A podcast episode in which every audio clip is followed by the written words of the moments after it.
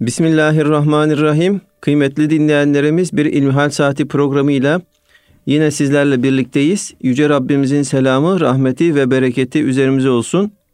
Sizlerden bize ulaşan ilmihal sorularına değerli hocamız Doktor Ahmet Hamdi Yıldırım cevap veriyor.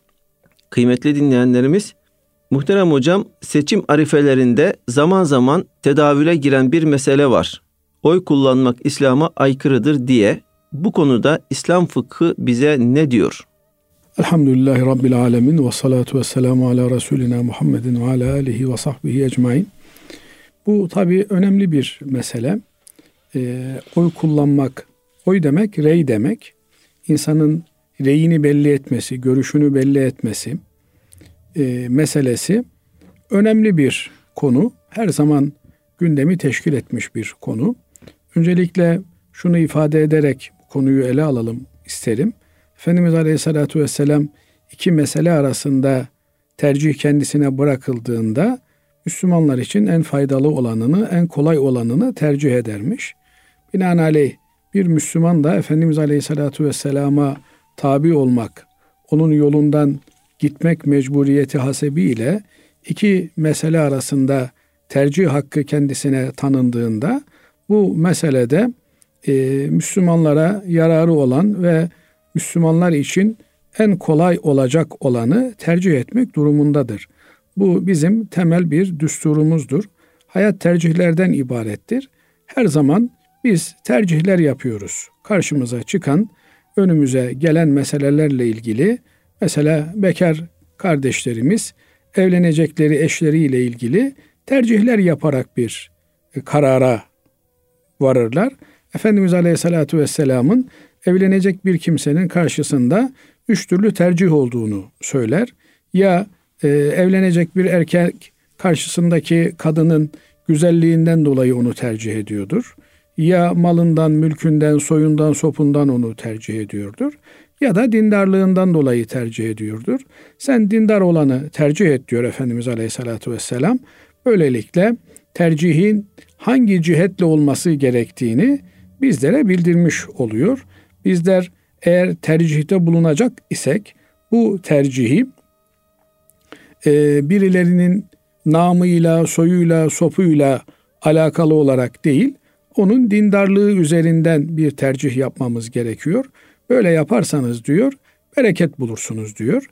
Binaenaleyh bereketin yolu dindar olanı seçmekten geçiyor. Diğer bir mesele de Hz. Peygamber aleyhissalatü vesselam Efendimiz vefat ettiğinde onun yerine kimin geçeceği hususunu ashab-ı kiram müzakere ederken şöyle bir konu e, gündeme geliyor. Diyorlar ki e, Efendimiz Aleyhisselatü Vesselam kendisi hastalandığında efendim ölüm döşeğinde iken namazımızı kime emanet ettiyse biz onu dünya işlerimizde de bir imam olarak, önder olarak, halife olarak, devlet başkanı olarak seçeriz diyorlar. Yani bizim için hayatın en önemli eylemi namazdır. Namazda kimi öne geçiriyorsak, kimi başımıza e, imam tayin etmişse Hazreti Peygamber aleyhissalatü vesselam, biz onu dünya meselelerinde de önümüze geçiririz, başımıza imam olarak tayin ederiz demek istiyorlar. Buradan hareketle Efendimiz Aleyhisselatü Vesselam rahatsızlandığında ki o dönemin ardından da bu dünya hayatını terk edip ahirete irtihal etmiş, Refik-i Ala'ya yükselmiştir. Efendimiz Aleyhisselatü Vesselam Hazreti Ebu Bekir'in imamlık yapmasını söylediğinde Ayşe validemiz Ebu Bekir Efendimizin duygusal olduğundan, Hazreti Ömer Efendimizin sesinin daha gür ve daha soğukkanlı olduğundan bahsederek onun imamiyete geçmesinin imamlığa onun daha e, uygun olacağını ifade etmesine rağmen Efendimiz Aleyhisselatü Vesselam Hazreti Ebu Bekir Efendimiz'i bu hususta tensip buyurmuşlardır. Sahabe-i kiram efendilerimiz namazda önümüze geçen, mihrapta önümüzde olan dünya meselelerini, devlet meselelerini yürütmekte de önümüzde olur demektedirler. Binaenaleyh arkasında namaz kılabileceğimiz ehli namaz olan insanları dünya meselelerinde de tercih etmemiz bize bir genel tavsiye olarak bildirilmiştir. Bu yönüyle biz tercihlerimizi ehli namazdan yana, namaz ehli olanlardan, Kur'an ehli olanlardan yana kullanmalıyız. Şimdi bazı kimseler oy kullanmanın sanki rejimi e, değerlendiren bir mesele olarak e, vaz etmekte ve öyle anlamakta, anlatmaktadırlar. Oysa bir kız istediğinizde o kızın babasını e, tercih etmiyorsunuz. Yani bu kızın babası dinsiz biri, diyanetle, dinle, diyanetle ilişiği yok.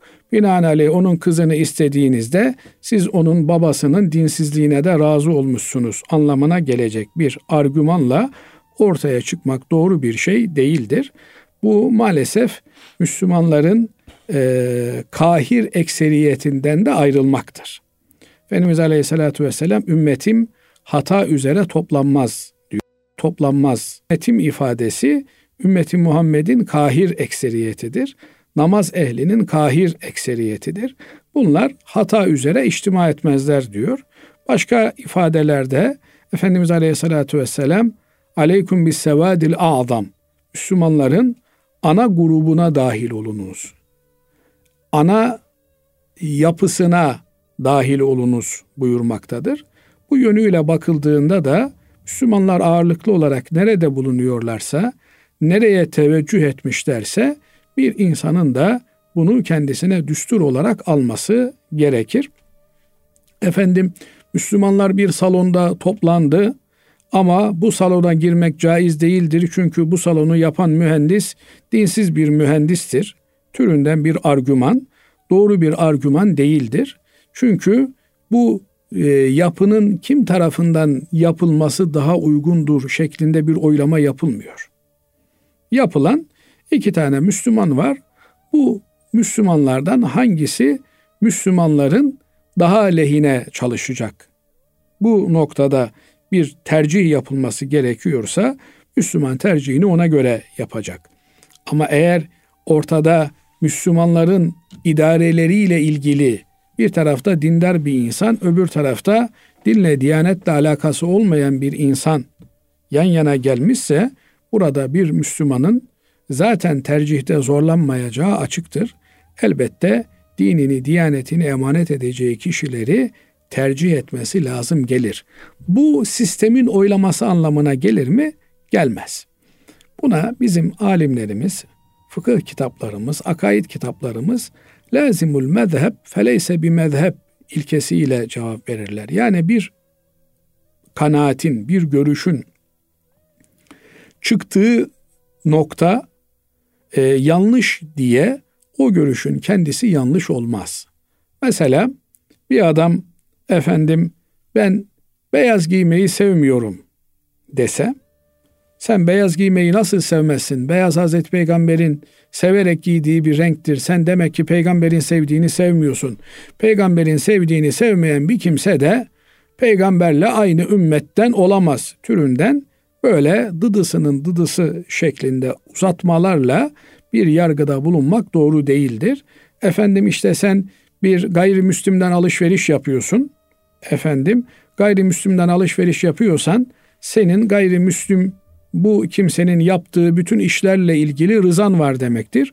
O Hazreti Peygamber'e inanmıyor. O zaman sen de Hazreti Peygamber'e inanmıyorsun şeklinde böyle efendim burada devleti idare edecek kimseleri seçtiğin zaman devleti idare edecek kimseleri seçtiğin zaman sen bu devlet idaresinin özüne oy vermiş olursun.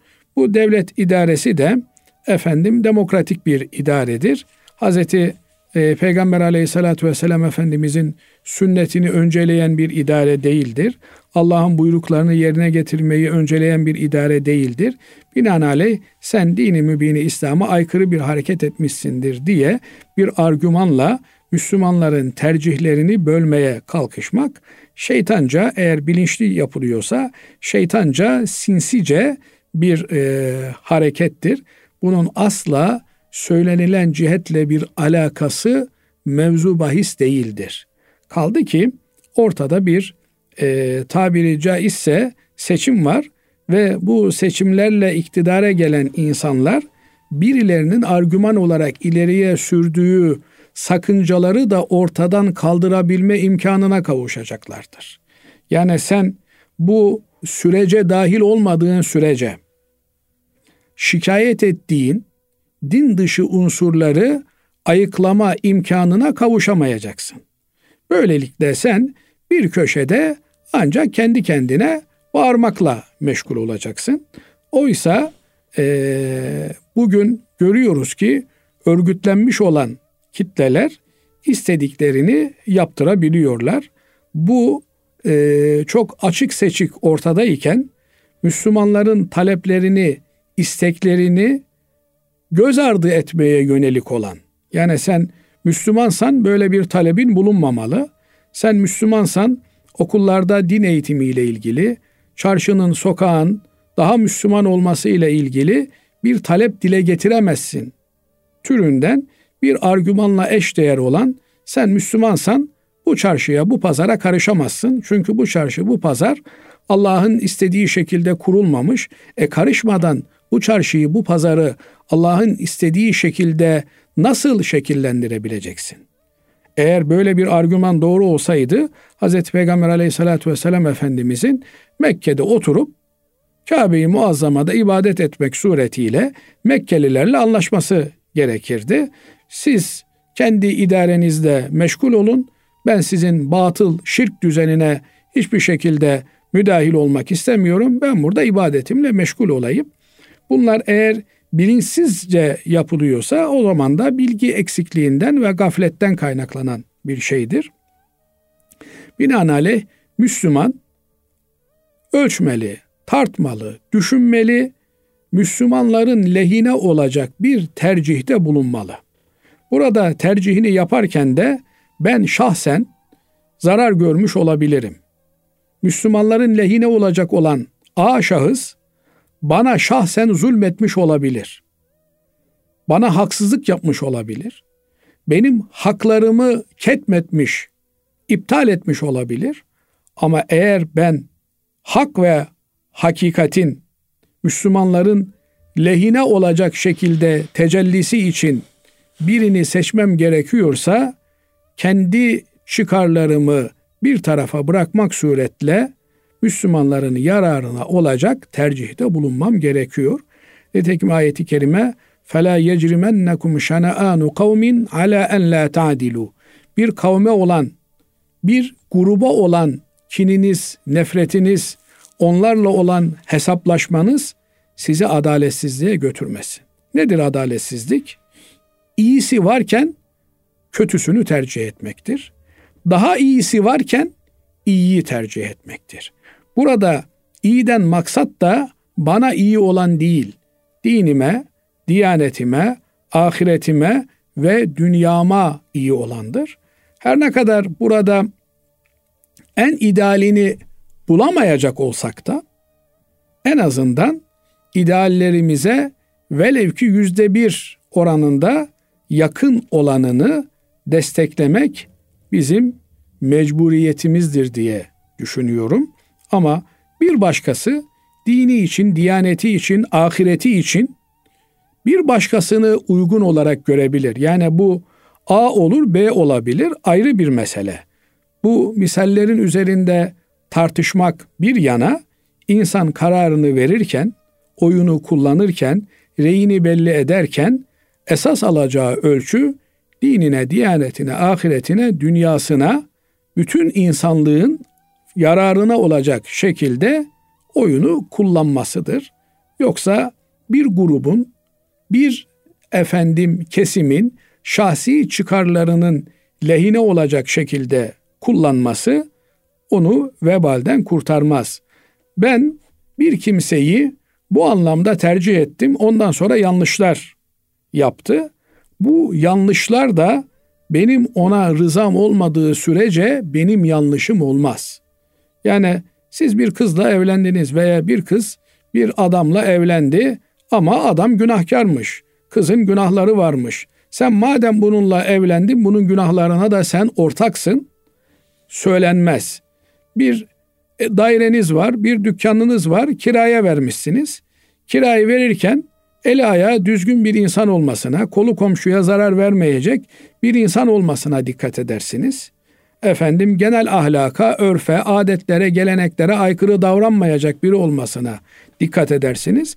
E verdiniz ondan sonra adam gayrimeşru işler yapıyormuş. Sen ki burayı buna kiraya verdin. Dolayısıyla sen bunun yaptığı gayrimeşru işlerden de sorumlusun. İyi de kardeşim ben ölçtüm, biçtim. Burayı iki kişi kiraya istiyor. Bunların en iyi olanına iyiliğinden dolayı verdim. Ama adamın bilmediğim başka bir argüman e, varmış, ajandası varmış. Onu bilmediğim için ondan sorumlu, mesul olmam. Bu yönüyle e, insanlar kendi önlerine çıkan bu tercih haklarını dinlerinden, diyanetlerinden yana kullanmalılar. Kimi düşünüyorlarsa A'sı, B'si, C'si, yumuşak G'si neyse. Yani ne kim dini mübini İslam'a, bu millete, bu insanlığa faydalı işler yapacak diye inanıyorlarsa ona oy vermeleri onların aynı zamanda dolaylı olarak bir vazifesi olmuş olur. Hocam teşekkür ederiz. Allah razı olsun. Oldukça e, güzel açıklayıcı oldu. Efendim şimdi e, Ramazan'dan sonra e, önemli ibadetlerden hac ibadeti e, sıraya giriyor. Üzerine hac ibadeti farz olduğu halde hac etmeden ölen bir kimsenin varislerin hac parası kadar bir miktarı fakirlere vermeleriyle bu görevinden muaf olur mu? Olmaz. Çünkü Cenab-ı Allah Kur'an-ı Kerim'de açıkça Estağfirullah ve lillahi ve lillahi alen nasi hiccul beyti men istata'a ileyhi sebila buyuruyor. Allah insanlara beytine hac etmeyi farz kılmıştır. Gücü yeten kişi Kabe'yi muazzamaya gidip hac ibadetini yapacak. Ama hac ibadetini yapma imkanını bulamamışsa bir kimse neden bulamamış? Öncelikle kime hac yapmak farzdır? Aklı başında olan, bülü çağına ermiş olan bir Müslümanın eğer hacca gidip gelebilecek mali imkanı varsa bu kimsenin hac yapması gerekir. Nedir bu mali imkan?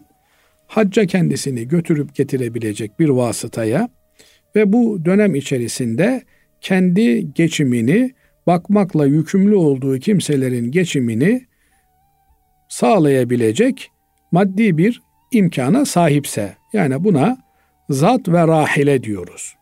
Kendi azığı efendim çoluk çocuğunun nafakası elinde mevcutsa Kabe'ye kendisini götürebilecek bir rahilesi efendim bir biniti varsa bugünün efendim şartlarıyla konuşacak olursak bir kimsenin bir aylık hac zamanı içerisinde ailesine bırakabilecek bir parası ve hac yapabilecek bir imkanı nedir asgari hac yapma e, maliyeti?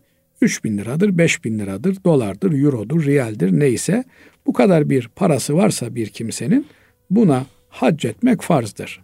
Ama hac etmesi için beden sağlığının da yerinde olması lazım geliyor e, efendim beden sağlığı yerinde değil, bir takım müzmin rahatsızlıkları var veya işte hac etmesi için vize alması gerekiyor.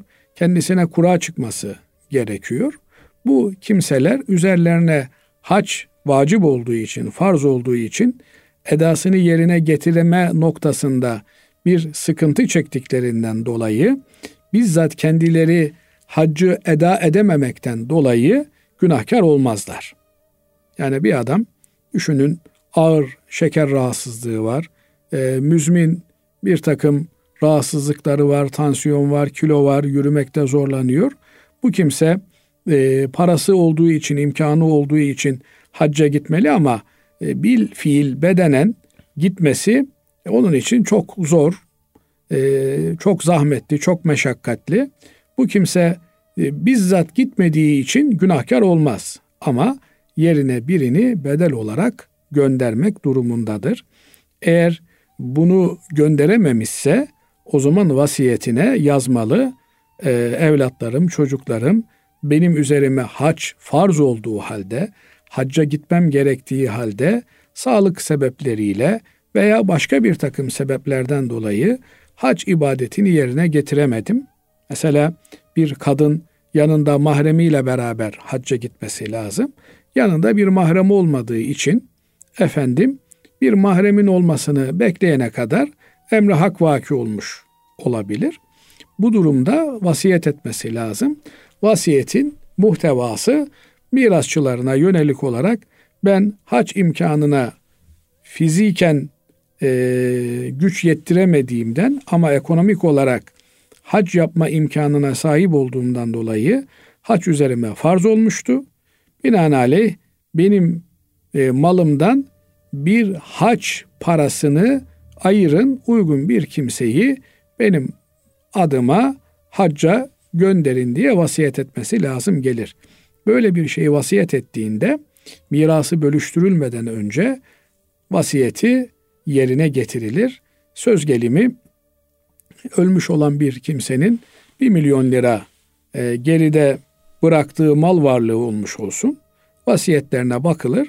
Vasiyetlerinin içerisinde hac ibadetini vasiyet etmişse kendisi adına birinin bedelli olarak hacca gönderilmesini vasiyet etmişse işte 100 bin lira tutuyorsa o 100 bin lira öncelikli olarak ayrılır. Böylelikle bu vasiyetini yerine getirebilecek e, imkanlara bundan sonra bakılır. Şu kadar var ki bu miktarın da malının üçte birini geçmemesi lazım gelir.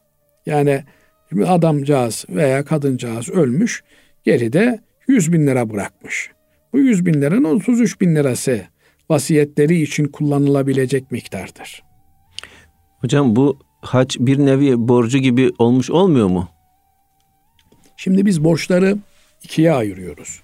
Bir, kula olan borçları, kullara olan borçları öncelikli olarak e, öldüğümden sonra hemen ödeniyor. Burada bir nisap yok, burada bir sınırlama söz konusu değil. Fakat Allah'a olan borçları, bu tür ibadet borçları bunlar efendim e, vasiyet kapsamında yerine getirilen, değerlendirilen borçlardır. Bunlarda da genel vasiyet hükümleri geçerlidir. Nedir o genel vasiyet hükümleri?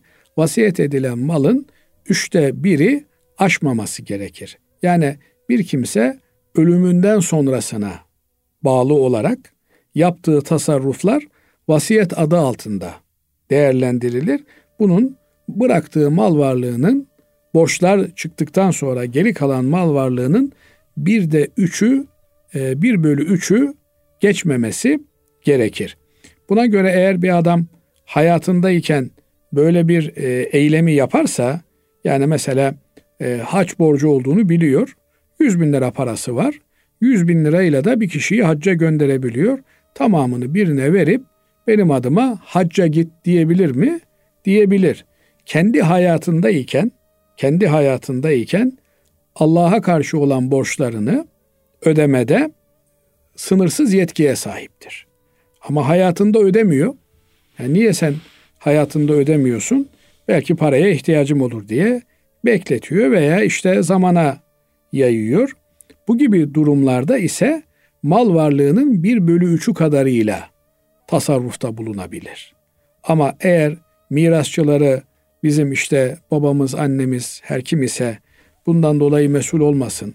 Ahirette bunun hesabını vermeyle Allah'ın huzuruna e, mahcup olarak çıkmasın diye düşünürler ve biz mirastan pay istemiyoruz. Tamamı e, onun haccı için kullanılsın veya başka borçları varsa bu borçları için kullanılsın. Mesela tutmadığı en son Ramazan'ı tutamamış.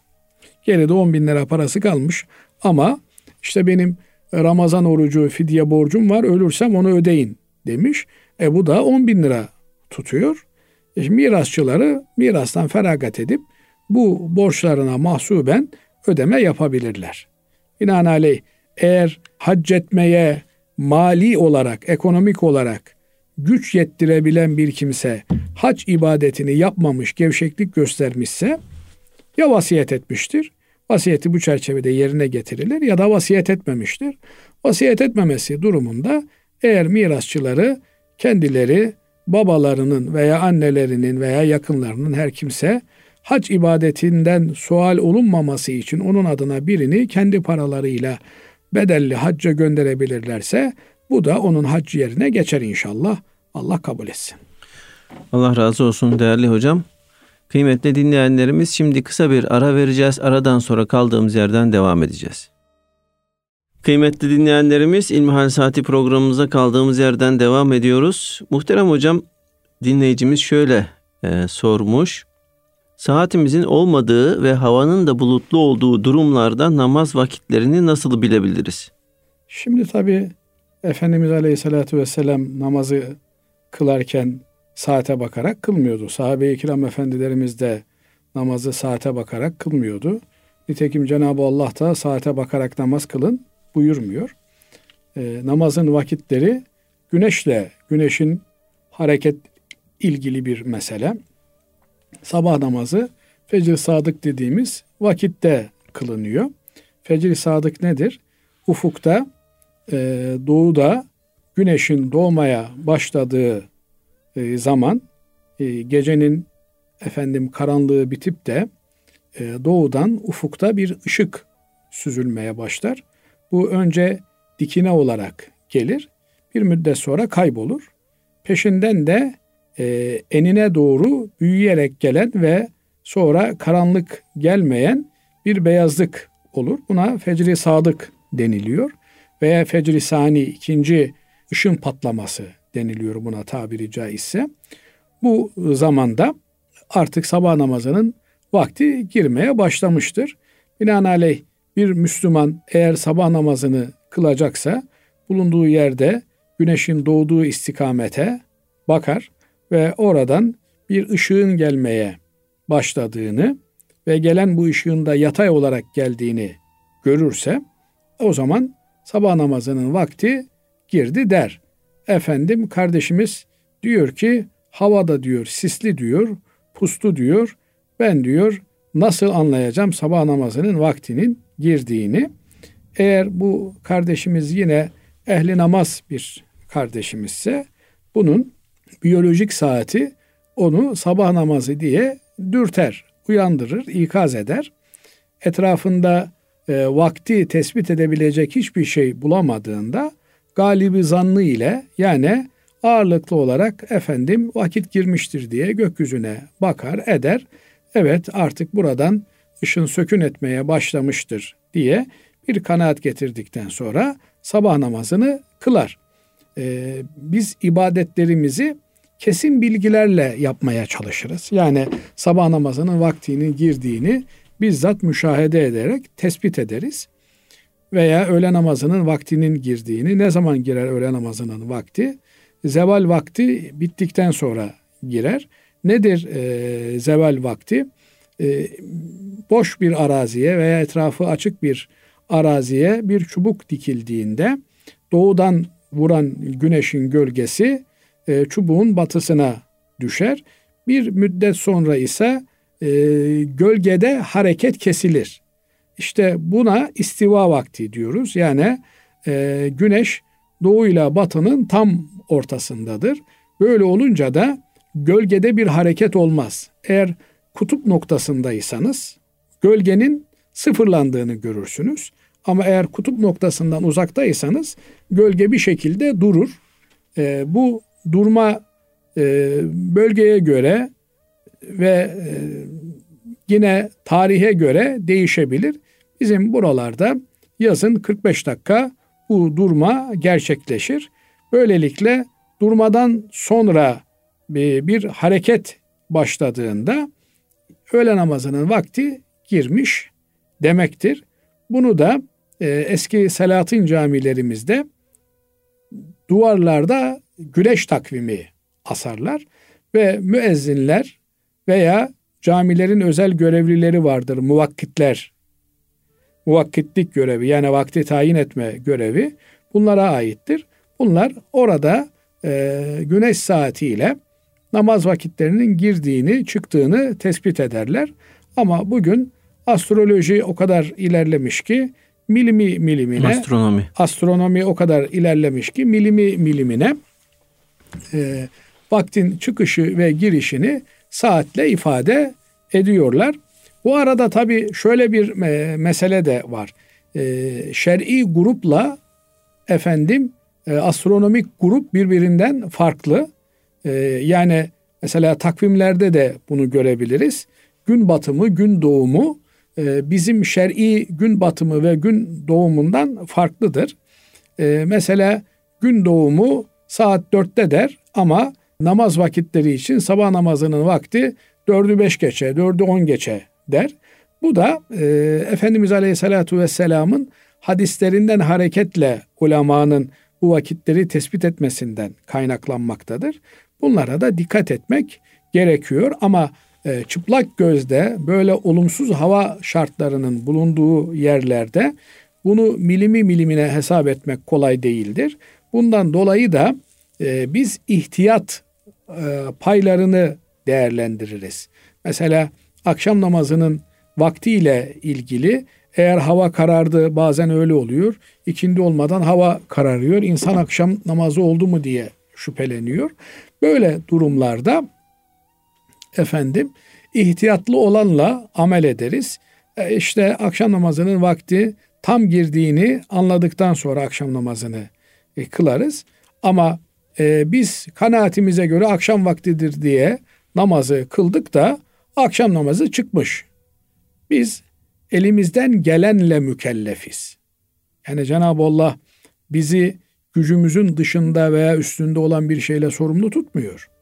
Sen araştırdın, e, baktın, böyle olduğunu gördün, tespit ettin. Ona göre amel edersin. Onun haricinde bir şey çıkmışsa Cenab-ı Allah eğer biliyorsan yani mesela söz gelimi kıbleyi tespit de böyledir. Yani bir yerde kıblenin ne taraf olduğunu bilmiyorsunuz. Baktınız kendi gözlemlerinize göre kıble şu tarafadır diye.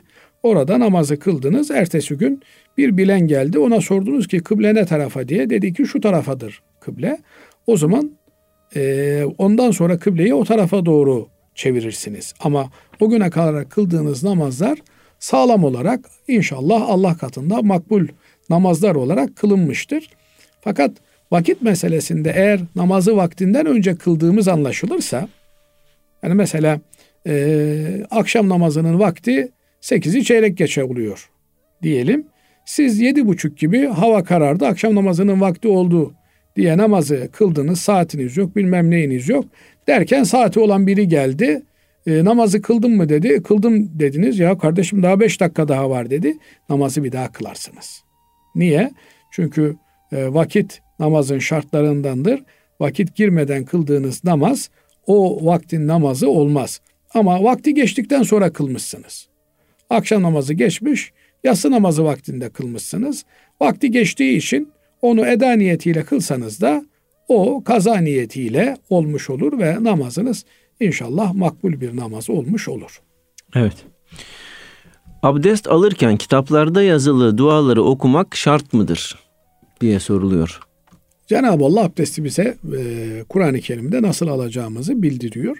Efendimiz Aleyhisselatü Vesselam da e, abdesti nasıl alacağımızı fiili olarak bize gösteriyor. Ve buyuruyor ki abdesti böyle alınız. Efendimiz Aleyhisselatü Vesselam'ın abdest aldığı gibi abdesti alırız. Abdest e, ellerimizi yıkamak, yüzümüzü yıkamak, başımızı mesetmek ve ayaklarımızı yıkamaktan ibarettir ana hatlarıyla, farzlarıyla bundan ibarettir. Ama ellerimizi yıkarken, yüzümüzü yıkarken, başımızı mesederken, ayaklarımızı yıkarken okuduğumuz dualar müstahap olarak dile getirilen dualardır. Yani aslında işin farkında olarak yapılmasıdır. Ya Rabbi bu ellerle işlediğim günahlar varsa işte bu abdest suyuyla o günahlarımı sen benden kaldır diye insan dua etmesidir. Cenab-ı Allah'a iltica etmesidir. Yaptığı işin farkında olarak o işi yapmasıdır. Bu duaları söylemesi müstahaptır. Yani yaptığı ibadeti e, veya abdesti ibadet mahiyetine koymasıdır. Böyle olursa daha güzel olmuş olur ama öyle olmasa da abdest abdest olmuş olur. Çünkü abdestte en temel unsur yıkanması gereken azaların yıkanması, başın meshedilmesidir. Yıkama ve mesih olduğu sürece abdest tamamlanmış olur. Bir diğer sorumuz şöyle değerli hocam. Köpek beslenen evde namaz kılarken nelere dikkat edilmelidir? Önce evde köpek beslememek gerekir. Niye? Çünkü e, her yaratığın kendi tabii çevre alanı vardır yaşayacağı. E, köpek tabii ortamında, doğada yaşaması gereken bir hayvandır. Elbette köpeklere yaptırdığımız hizmetler vardır.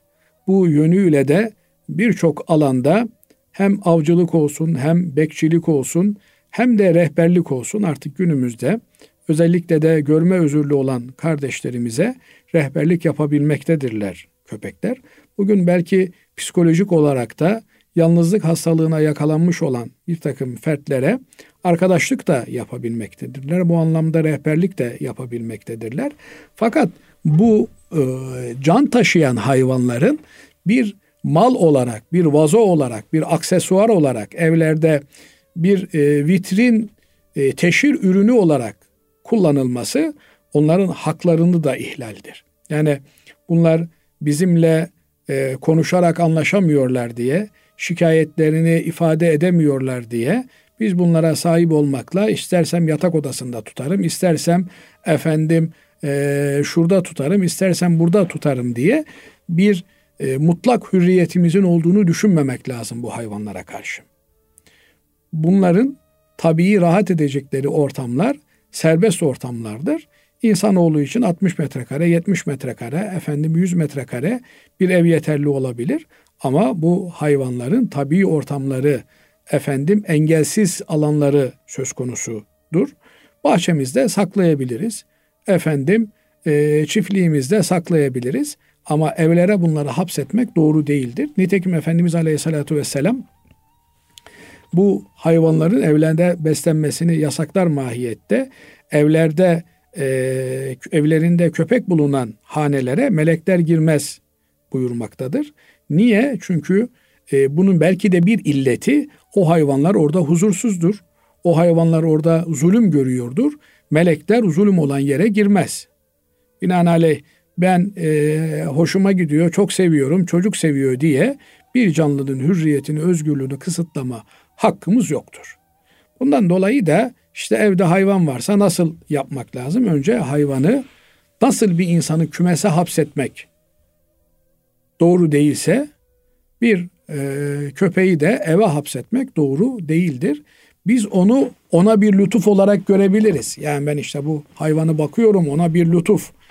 Ama işte o hayvana sormak lazım bir de onun bir lütuf olup olmadığını.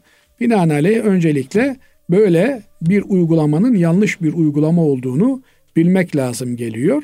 Bunun yanlış bir uygulama olduğunu bildikten sonra da yapılması gereken bu uygulamayı efendim düzeltmektir. Yanlışı düzeltmektir. Ben bu yanlışla nasıl yaşarım diye bir soru sormak doğru olmaz kanaatindeyim. Evet. Değerli hocam bugünlük son sorumuz şöyle. Vekilin kendi malını müvekkile satması veya müvekkilin malını kendisi için satın alması ya da bu şekilde bir kira sözleşmesi yapması caiz midir? Şimdi bir kimse bir akdin iki tarafını taşıyabilir mi? Yani hem alıcı hem satıcı olabilir mi? Bu normalde olmaz. Ama bir kimse kendisine işte söz gelimi bir araba satmak üzere vekalet vermiş. Bir başkası da bir araba almak üzere vekalet vermişse e, alıcıyla satıcı bir vekalet üzerinde toplanabilir. Ama söz gelimi sen beni araba satmakla ilgili Basri Hocam vekil tayin etmiş oldun. Ben bu arabayı kendime alacaksam sana derim ki işte Basri Hocam bu arabayı ben alayım. Dolayısıyla müvekkilin hukukunu korumak gerekir. Burada e, müvekkele ait olan bir e, nesneyi vekilin kendi adına alması bir şaibe oluşturur. Eğer öyle bir şey varsa bunu ben alıyorum der. Bir insan kendi kendine bir şeyi satamaz. Yani ben bunu Ahmet adına kendime sattım, kendi adıma da aldım türünden böyle bir muamele doğru bir muamele olmaz. Ama iki kişinin vekaletini yani alıcının vekaletini ayrı, satıcının vekaletini ayrı bulunduruyorsa veya bir kız demiş ki hocam beni uygun gördüğünüz bir delikanlıyla evlendirin. Bir delikanlı da demiş ki hocam beni uygun gördüğünüz bir e, kızla evlendirin. Hem kız tarafının hem erkek tarafının vekaleti var. Burada e, kız tarafına vekil olan, erkek tarafına vekil olan aynı kimse, alıcının vekili aynı kimse, satıcının vekili aynı kimse bunlar bir ortak paydada buluşabilir. Ama bir tarafta müvekkil, bir tarafta vekil var. Vekil müvekkilin eylemini kendine rapt edebilir mi? Ee, burada tabi belirleyici olan e, unsur burada tarafları rızasının olmasıdır. Eğer adam birinin müvekkilin malını kendisi alacaksa o zaman ona bunu ben alıyorum bana satar mısın diye e, beraberce akdi kurmaları gerekir. Doğru olanın bu olacağı kanaatindeyim. Allah razı olsun kıymetli hocam. Teşekkür ederiz. Değerli dinleyenlerimiz bir İlmihal Saati programımızın daha sonuna ermiş bulunuyoruz. Efendim hepinizi Allah'a emanet ediyoruz. Görüşmek üzere. Hoşçakalın.